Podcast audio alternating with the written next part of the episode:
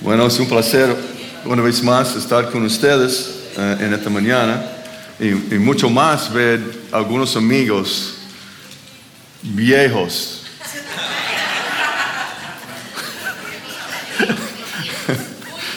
de tiempo de conocer a ellos y también con la edad de nosotros ahora. Pero uh, Pedro y Esther, visto no, uh, de, de República Dominicana, ellos eran uh, uno de los primeros uh, recibiéndonos en la, iglesia ya. Incluso que Pedro fue la persona que nos ayudó a comprar un apartamento en Santiago. Y de, muchas más cosas, pero él fue uno de los líderes en la iglesia donde yo estaba trabajando en la preparación de liderazgo. Entonces, ha sido más de 20 años para nosotros de ver uno a otro.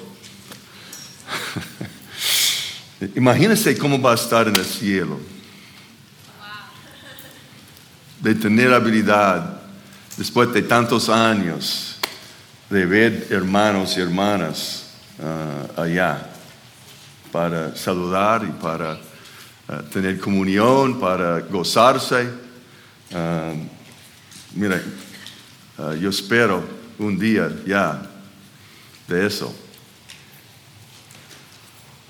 Mira, los, los hermanos de la República Dominicana están exigiéndome. los dominicanos no hablan fácil. Uh, pero exigiéndome de, de viajar en este año o por lo menos en el principio del año que viene. Uh, es más difícil viajar uh, con la edad ahora que antes. pero um, para nosotros, Susana y yo, siempre es un gozo estar con ustedes. Nos gusta el ánimo de ustedes aquí. Y, y, es una familia más y más grande cada vez con cada visita y, y, nos gusta ver eso. Pero la manera de ustedes de tratar uno con el otro, excelente, sigue adelante. Uh, y la manera que de, de de, de, ustedes mismos hacia nosotros uh, como extranjeros. Uh, pero de verdad sentimos como parte de la familia aquí. Y este es un gozo siempre, aunque difícil a veces con el viaje, pero es un gozo. Y yo sé que mi esposa puede decir algo en cuanto a la, la adoración, la canción, porque nos falta mucho de, estar en una iglesia con tanta alegría, tanto gozo. Uh, pero esta mañana yo tengo que confesar algo. Yo he tenido tantos problemas en mi vida con personas vivientes, siempre gozando, alabando. Porque yo he tenido tiempo seco en mi vida. Y mirando hacia estas personas, esta verdad, ellos siempre están alabando. Ellos nunca tienen un paro en su vida, un, un sequía espiritual, algo. Yo recuerdo la primera vez, me fui a una universidad y encontré un grupo de cristianos creyentes uh, de pocos años de ser creyente. Y con tanto gozo. Yo tenía 10 años en el Señor, yo no tenía tanto gozo en mi vida. Entonces yo estaba pensando qué yo debo hacer. Siempre yo he escuchado el consejo, lee la Biblia, ora y evangeliza también, por, si, por seguro. Pero cada vez tratando de leer la Biblia, yo no podía mantener ya concentración. Yo no tenía el, el, el ánimo de, de leer, de leerla, ni mucho menos estudiarla. En oración yo llegué a que yo debo orar. Yo no sé cómo orar. Yo no, ¿qué, ¿Qué, yo debo hacer? E, incluso que en, en, la universidad yo comencé tratando de ponerme en un aula solo. Ok, Dios, estoy aquí contigo. pero yo sentía tan seco, espiritualmente hablando. Entonces, ¿cómo uno puede levantarse de esa condición? Es, es, el asunto. La semana pasada, el domingo, em, empezamos hablando de, un salmo de lamento, cuando uno está deprimido y, necesita expresar su, angustia, sus dolores a Dios. Y entonces el enfoque es en uno mismo hacia Dios. Pero ¿qué yo debo hacer ahora? Porque este es un salmo de lamento, pero un salmo de alabanza tiene enfoque en Dios mismo, no en mí. Y ese problema quizás de, de la vida espiritual seca está pensando en uno mismo mucho más que Dios. Hay que poner su mirada hacia Él. Y por eso estamos en un salmo de alabanza esta mañana, en Salmos 63. 6.3. La alabanza eh, significa el hablar bien con otra persona, el exaltar las virtudes de la otra persona, el magnificar a la otra persona. Y Dios es el sujeto de nuestra alabanza. Entonces la alabanza viene en una oración vital con Dios y puede ser acerca de la persona de Dios, sus atributos, su carácter, o puede ser acerca de sus hechos, uh, todo lo que ha hecho para nosotros, su, fidelidad en lo que ha, ha hecho en nuestras vidas. Las, dos cosas ya son parte de, Salmo de Alabanza. Y este salmo también está más como salmo acerca de, los hechos de Dios. Y mira cómo comienza, hay una nota, Salmo de David cuando estaba en el desierto de Judá. ¿Por qué David estaba en el desierto? Hay dos ocasiones cuando David estaba en, un desierto.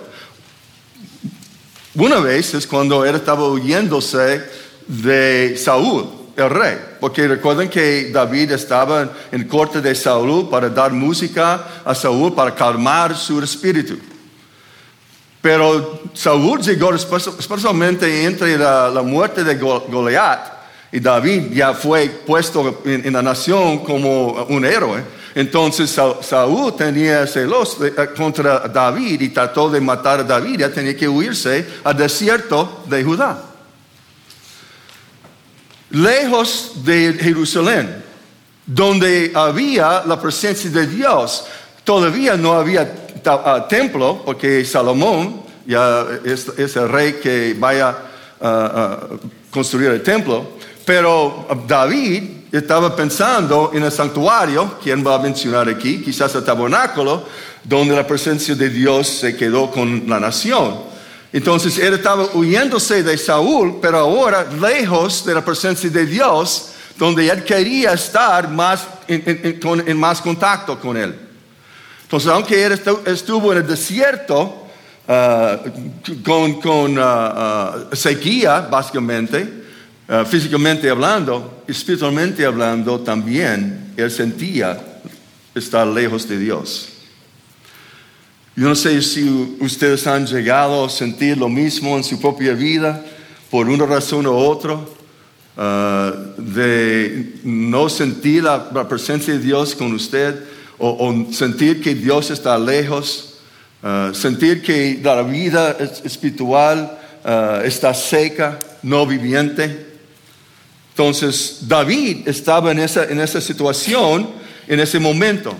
Y lo que él hizo es alabar a Dios. Mire cómo, dice uh, aquí que uh, busque a Dios diligentemente para que pueda gozar en la comunión con Él. Es la idea del Salmo. Cuando la vida parece más difícil, con más sequía espiritual, el alma necesita de Dios aún más. Yo sé si ustedes eh, han tenido una sed tan fuerte. Dame agua, dame agua, dame agua. Yo necesito agua. ¿Hasta qué punto hemos tenido la misma pasión? Dame Dios, dame Dios, dame Dios. Yo necesito Dios. Es como David está aquí. Versículo 1. Dios, Dios mío eres tú. De malgurada te buscaré. Mi alma tiene sed de ti. Mi carne te anhela. En tierra seca y árida, donde no hay aguas.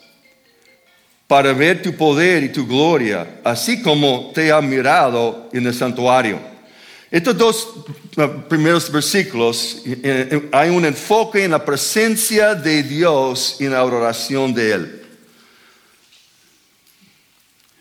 Cuando estamos cantando, porque uh, Nehemías dijo que ¿por qué estamos aquí? Para adorar a Dios. Cuando estamos cantando, ¿qué estamos pasando en nuestra mente? ¿Estamos pensando en Dios en ese momento? ¿O estamos pensando ya en lo que pasó en la semana pasada en nuestra vida? ¿O lo, que va a pasar esta tarde? Porque es asunto que si queremos levantarnos, tenemos que poner nuestro enfoque en la presencia de Dios. Y Él dice que Él siempre va a estar con nosotros. Por causa de tener sed en su alma por, Dios, es lo que David estaba diciendo. Aunque él estuvo uh, apartado de él en el desierto. una, uh, una sed que no va a estar satisfecha hasta que recibe el agua que es Dios mismo. Y cuando dice de, de te buscaré, muchos piensan que ah, es muy temprano de, la, de, la, mañana o básicamente en la noche. La palabra hebreo significa con intensidad con, con, ah, ah, ah, em, emoción, con pasión. Mira, cuando, uno está buscando a Dios, debe ser con, con intensidad. Yo recuerdo en, jugando fútbol norteamericano, fue hace mucho tiempo, en la universidad había un entrenador que, ganamos todos los juegos con él. estamos sin, sin derrota en, la temporada. Llegamos a ser número cuatro en, la nación de los Estados Unidos a nivel de, junior college. Pero él tenía su, forma uh, con las personas de la línea, los más grandes. Él se dejó a nosotros en el autobús para final. Y cuando uh, él entró para hablar con nosotros, él dijo, ustedes son los que van a ganar este juego. Ustedes van a ganar este juego. Ustedes van a ganar este juego. Estamos convencidos ya, ya.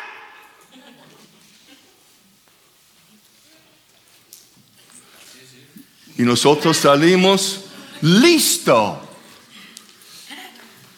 Con esa intensidad. Tenemos esa intensidad de buscar a Dios.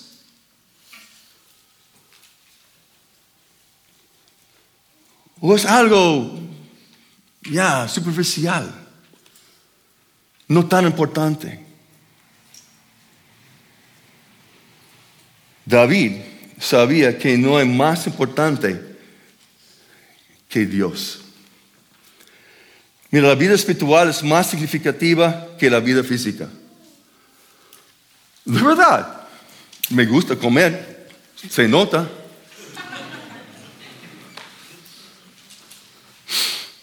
especialmente taco aquí,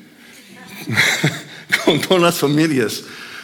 Yo sí, yo no voy a comer taco en ningún otro sitio, porque ya son mejores aquí mismo que yo he tenido. Pero de verdad, um, la vida es más que la vida física. Mira Mateo 4. Mateo 4. Esta es la tentación ah, de Satanás contra Jesús. Y um,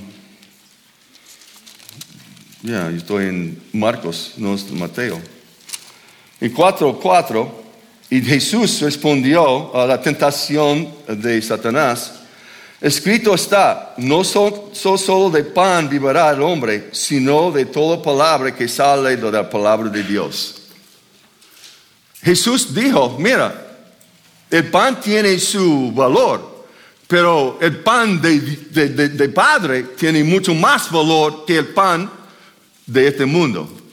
Algo es físico, algo, otro es espiritual.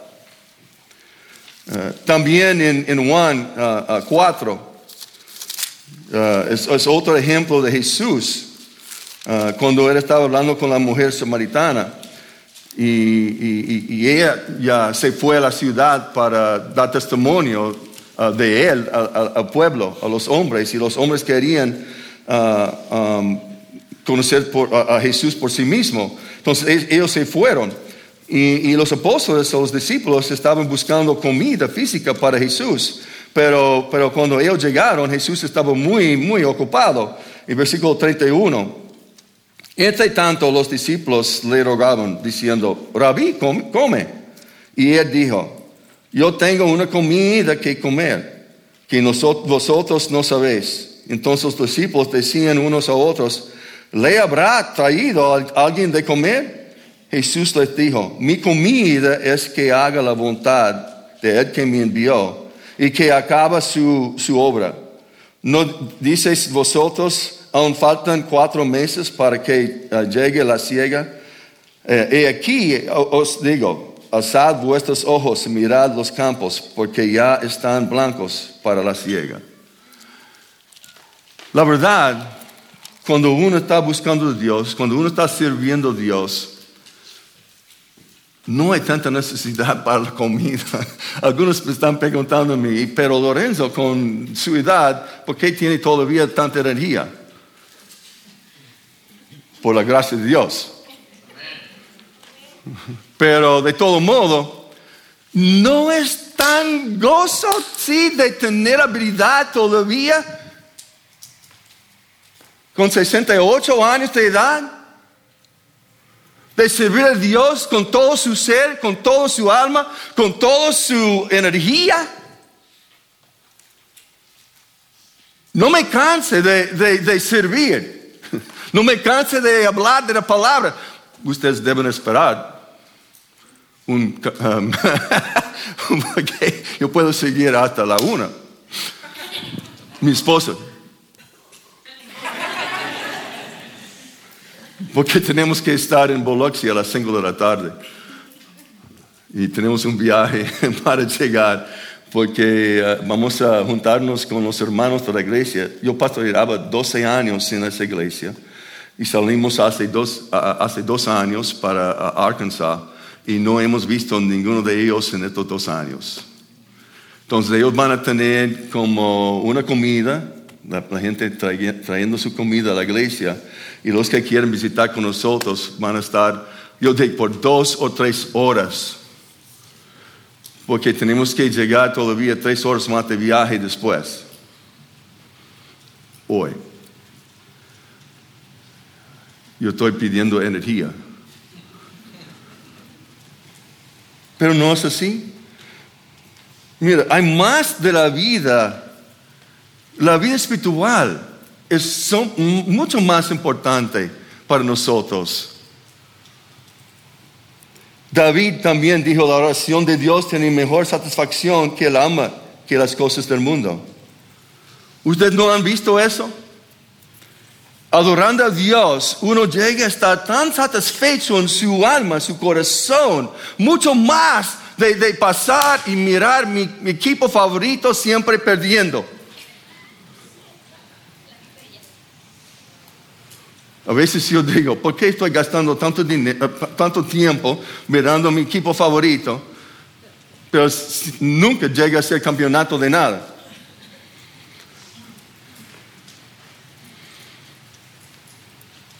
Estamos perdiendo. La satisfacción viene por la presencia de Dios, no por estas cosas del mundo. Y también enfoque en la presencia, no solamente por causa de tener sed en, su alma para Dios, pero por causa de traer a la memoria el poder y la gloria de Él en, en el santuario. Básicamente, ustedes no anhelan de vez en cuando, yo quiero estar en la iglesia con mis hermanos para adorar a Dios. Si uno va a tener vacaciones lejos, ustedes no han llegado a pensar, yo espero, yo, espero ya la semana que viene, el domingo que viene, para estar ya con los hermanos alabando, glorificando a Dios. Junto. Esta fue la esperanza de, de- de David. Para recordar su poder en todo que Él ha hecho para nosotros y, recordar su gloria para nosotros vivir, para glorificar a Él. Es para recibir el, estímulo y el ánimo eh, para estar juntos en- en el culto de adoración, para salir, para vivir por Él.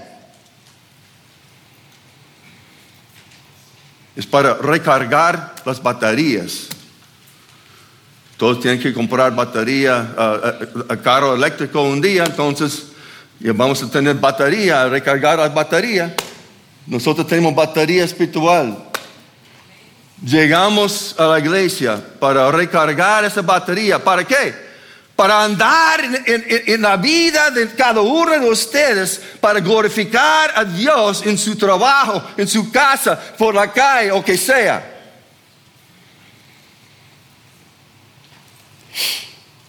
Versículo 3 a 5. Porque mejor es tu misericordia que, la vida. Mis labios te alabarán. Y así te bendeciré en mi vida. En tu nombre alzaré mis manos. Como de me yo y de grosero será saciada mi, mi alma. Y con labios de júbilo te alabará mi boca. Mira, para saber, yo no leo muy bien en inglés tampoco.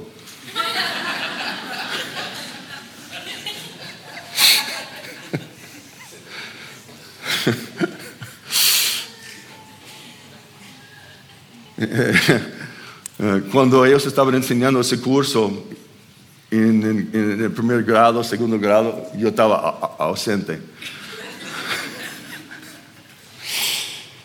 Pero mira, alabe a Dios por su fidelidad de cumplir sus promesas. Es que David está diciendo, cuando dice aquí en versículo 3, tu misericordia, como yo mencioné el otro día, esta palabra hesed en, en- hebreo, esa palabra está usado en el Antiguo Testamento pegado al pacto que Dios tiene con Israel. Entonces los israelitas, los judíos tenían ese concepto. Mira, Dios va a cumplir su pacto con nosotros porque Él es fiel. Él es misericordioso a nosotros para cumplir lo que era prometido a, a nosotros por su pacto.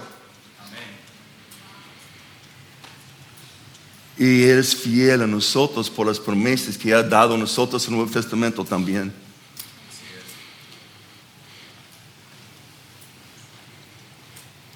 Y podemos alabar a Dios por su fidelidad. Su amor leal es la, la idea de Jesús. Es el mejor alcance que la vida.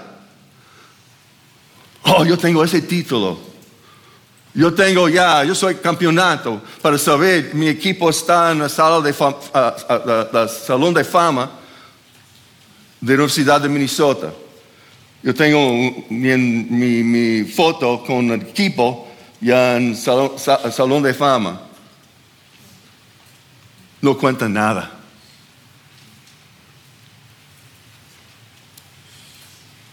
No cuenta nada.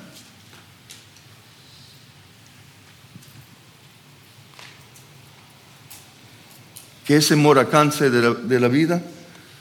El amor leal de Dios.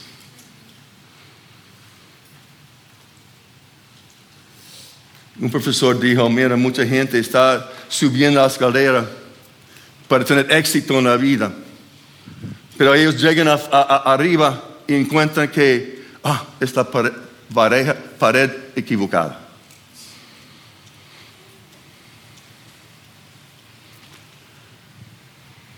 Porque el alcance de la vida más grande es el amor leal de Dios.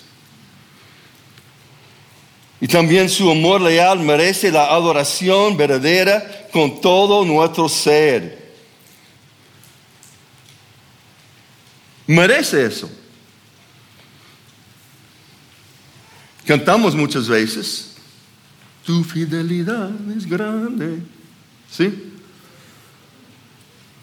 Me gusta también, te alabaré, te alabaré. Alabaré es mi Señor. Sí.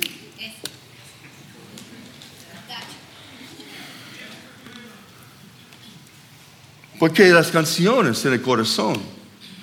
No soy músico, mi esposa es música.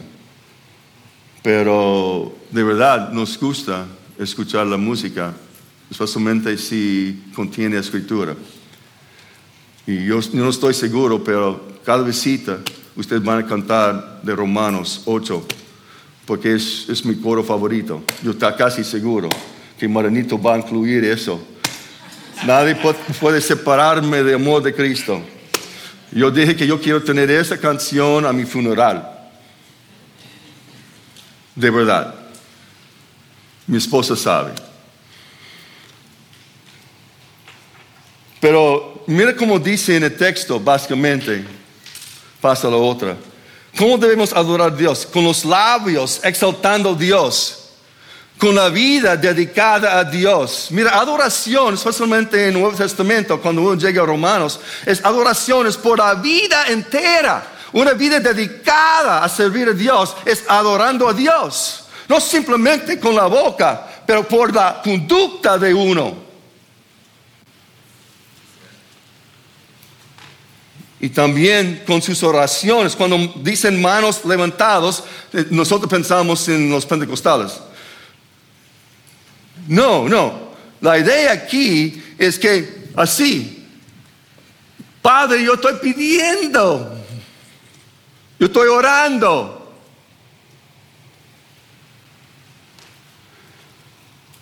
Con mis oraciones en el nombre de Dios. Con su alma satisfecha con Dios solo. Yo llego a momentos ah, en mi vida a una hora que ah, yo necesito ya buscar mi Biblia, yo necesito estar en la Biblia, yo necesito ya ver algo Ah, de la palabra de Dios. Yo necesito encontrar algo de Dios hoy. Yo no sé si ustedes han tenido ese anhelo que, mira, yo necesito entrar la Biblia hoy.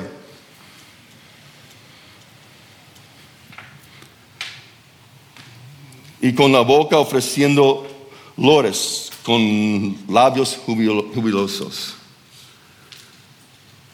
La manera de salir de la vida espiritual seca es comenzando alabando a Dios. Porque su enfoque está en Él. Entonces, enfoque en su presencia. Alaba a, Dios por su fidelidad a sus promesas. En tercer lugar, versículo 6. Cuando me acuerdo de ti en mi lecho, cuando medite en ti en las vigilias de la noche. ¿Cómo? Medite en la persona de Dios cada vez que tenga recuerdo de Él. Y especialmente en la noche. ¿Por qué en la noche? Usted no ha tenido esa dificultad en la noche, acostado, la mente está ya circulando con los, eventos del día. Eh, uno se siente más soledad, uno se siente ya más pesado por lo que sucedió y casi no tiene paz para dormir. No hay calma, no hay tranquilidad. Enfocas en Dios, recuerda de Él. Y también para saber en la noche ese tiempo de más ataque de Satanás a nosotros. Los demonios trabajan mucho en la oscuridad.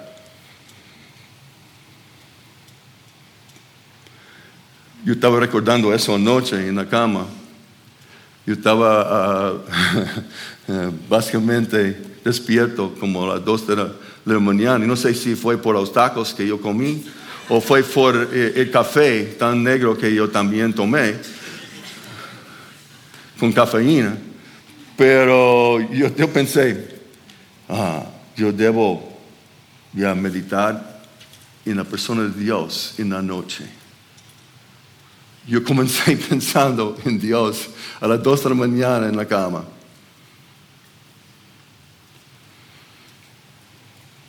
Es como está diciendo. No hay un tiempo determinado, específico de ya, vamos a pensar en Dios ahora, porque es domingo por la mañana.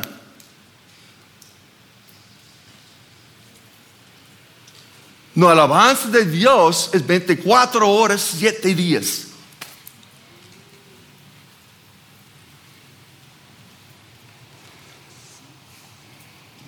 Versículo 7, 8.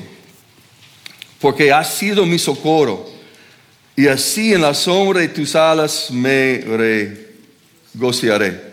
Está mi alma apegada a ti, tu diestra me ha sostenido. Cante con alegría por causa de la protección de Dios. Todos saben esta canción en español. Porque mira, dice Dios es nuestro socorro. ¿Qué significa socorro? Ayudante. Eres que me ayuda en la vida. Eres que me guía en la vida.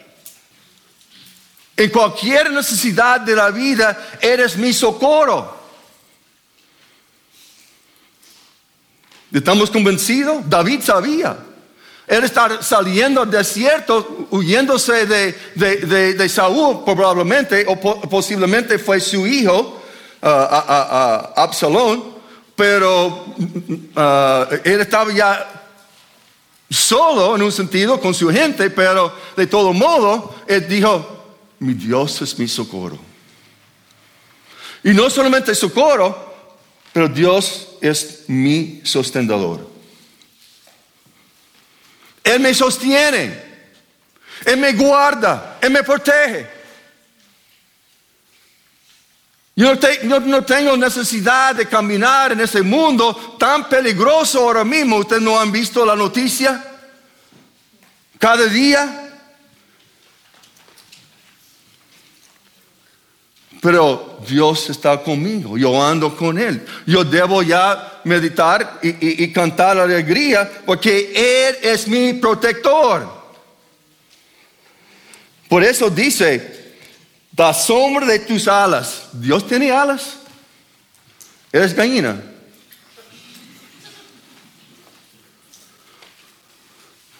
Es una figura retórica. Como la gallina guarda y proteja sus pollitos, Dios es igual con nosotros. Y también eres poderoso. Cuando dice tu diestra es el símbolo de poder. Mi diestra.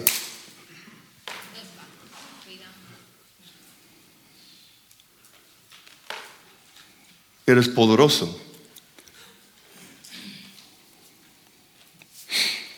Entonces, la alabanza, focando en su presencia y alabando ya por su fidelidad a sus promesas, meditando en su persona todo el tiempo y cantando con alegría de su protección. ¿Qué más? Versículo 9 y 10. Pero los que para destrucción buscarán mi, alma. Caerán en los sitios bajos de la tierra. Los destruirán a filo de espalda. Serán porción de los chacales. Es difícil para entender. David está alabando a Dios para eso. Exalta a Dios por su penalidad contra los enemigos. Dios va a vencer. Dios es el ¿No cantamos eso? Somos ganadores. En Cristo Jesús. ¿Por qué? Porque eres el ganador. Es decir, que todos los enemigos de Dios van a estar, cuando dice aquí, um, uh, bajo, eh, en los sitios bajo la tierra, es la tumba, van a morir. Y que sus cadáveres en, uh, el campo van a estar ya como comida para uh, zoras y aves y cualquier tipo de animal. Para David, él estaba diciendo que, mira, uh, los enemigos estarán destruidos. Él tenía toda la confianza que Dios va a proveer la victoria, aún para él mismo, porque él fue elegido de Dios mismo de ser el rey. Y no puede ser rey en el desierto.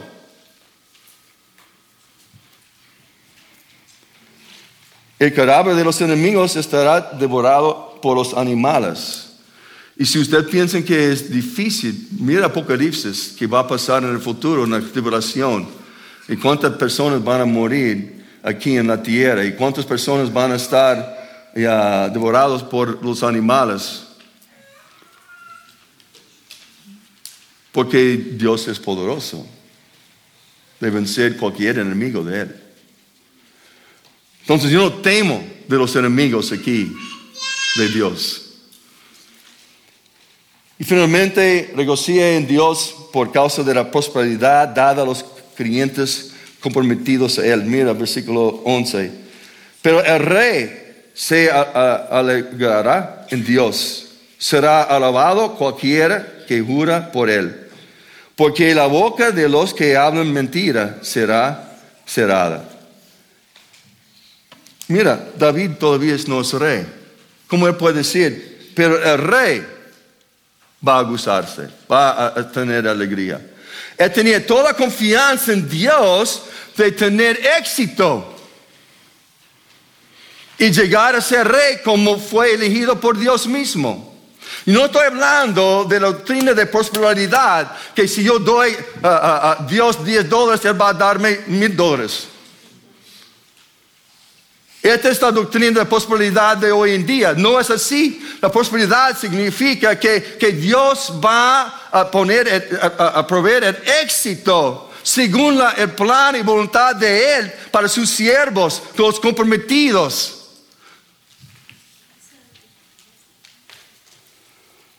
Pero los mentirosos estarán enmudecidos. Silencio.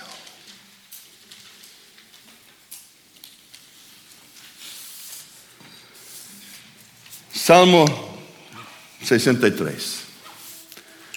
Un salmo de verdad, de alabanza, por causa de satisfacción en mi alma de Dios mismo.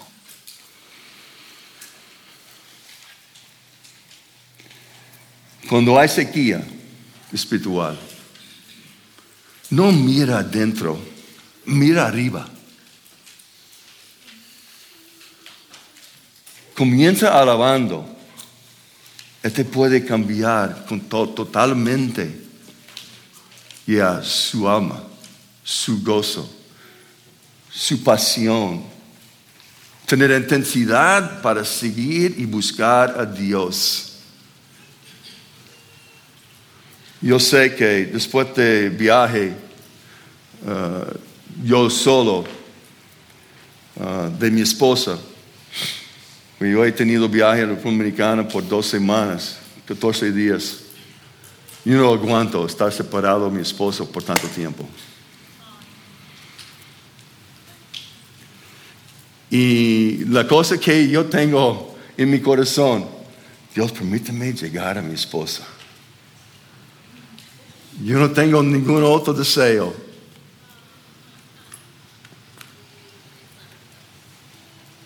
Pero este debe ser para nosotros lo mismo con Dios.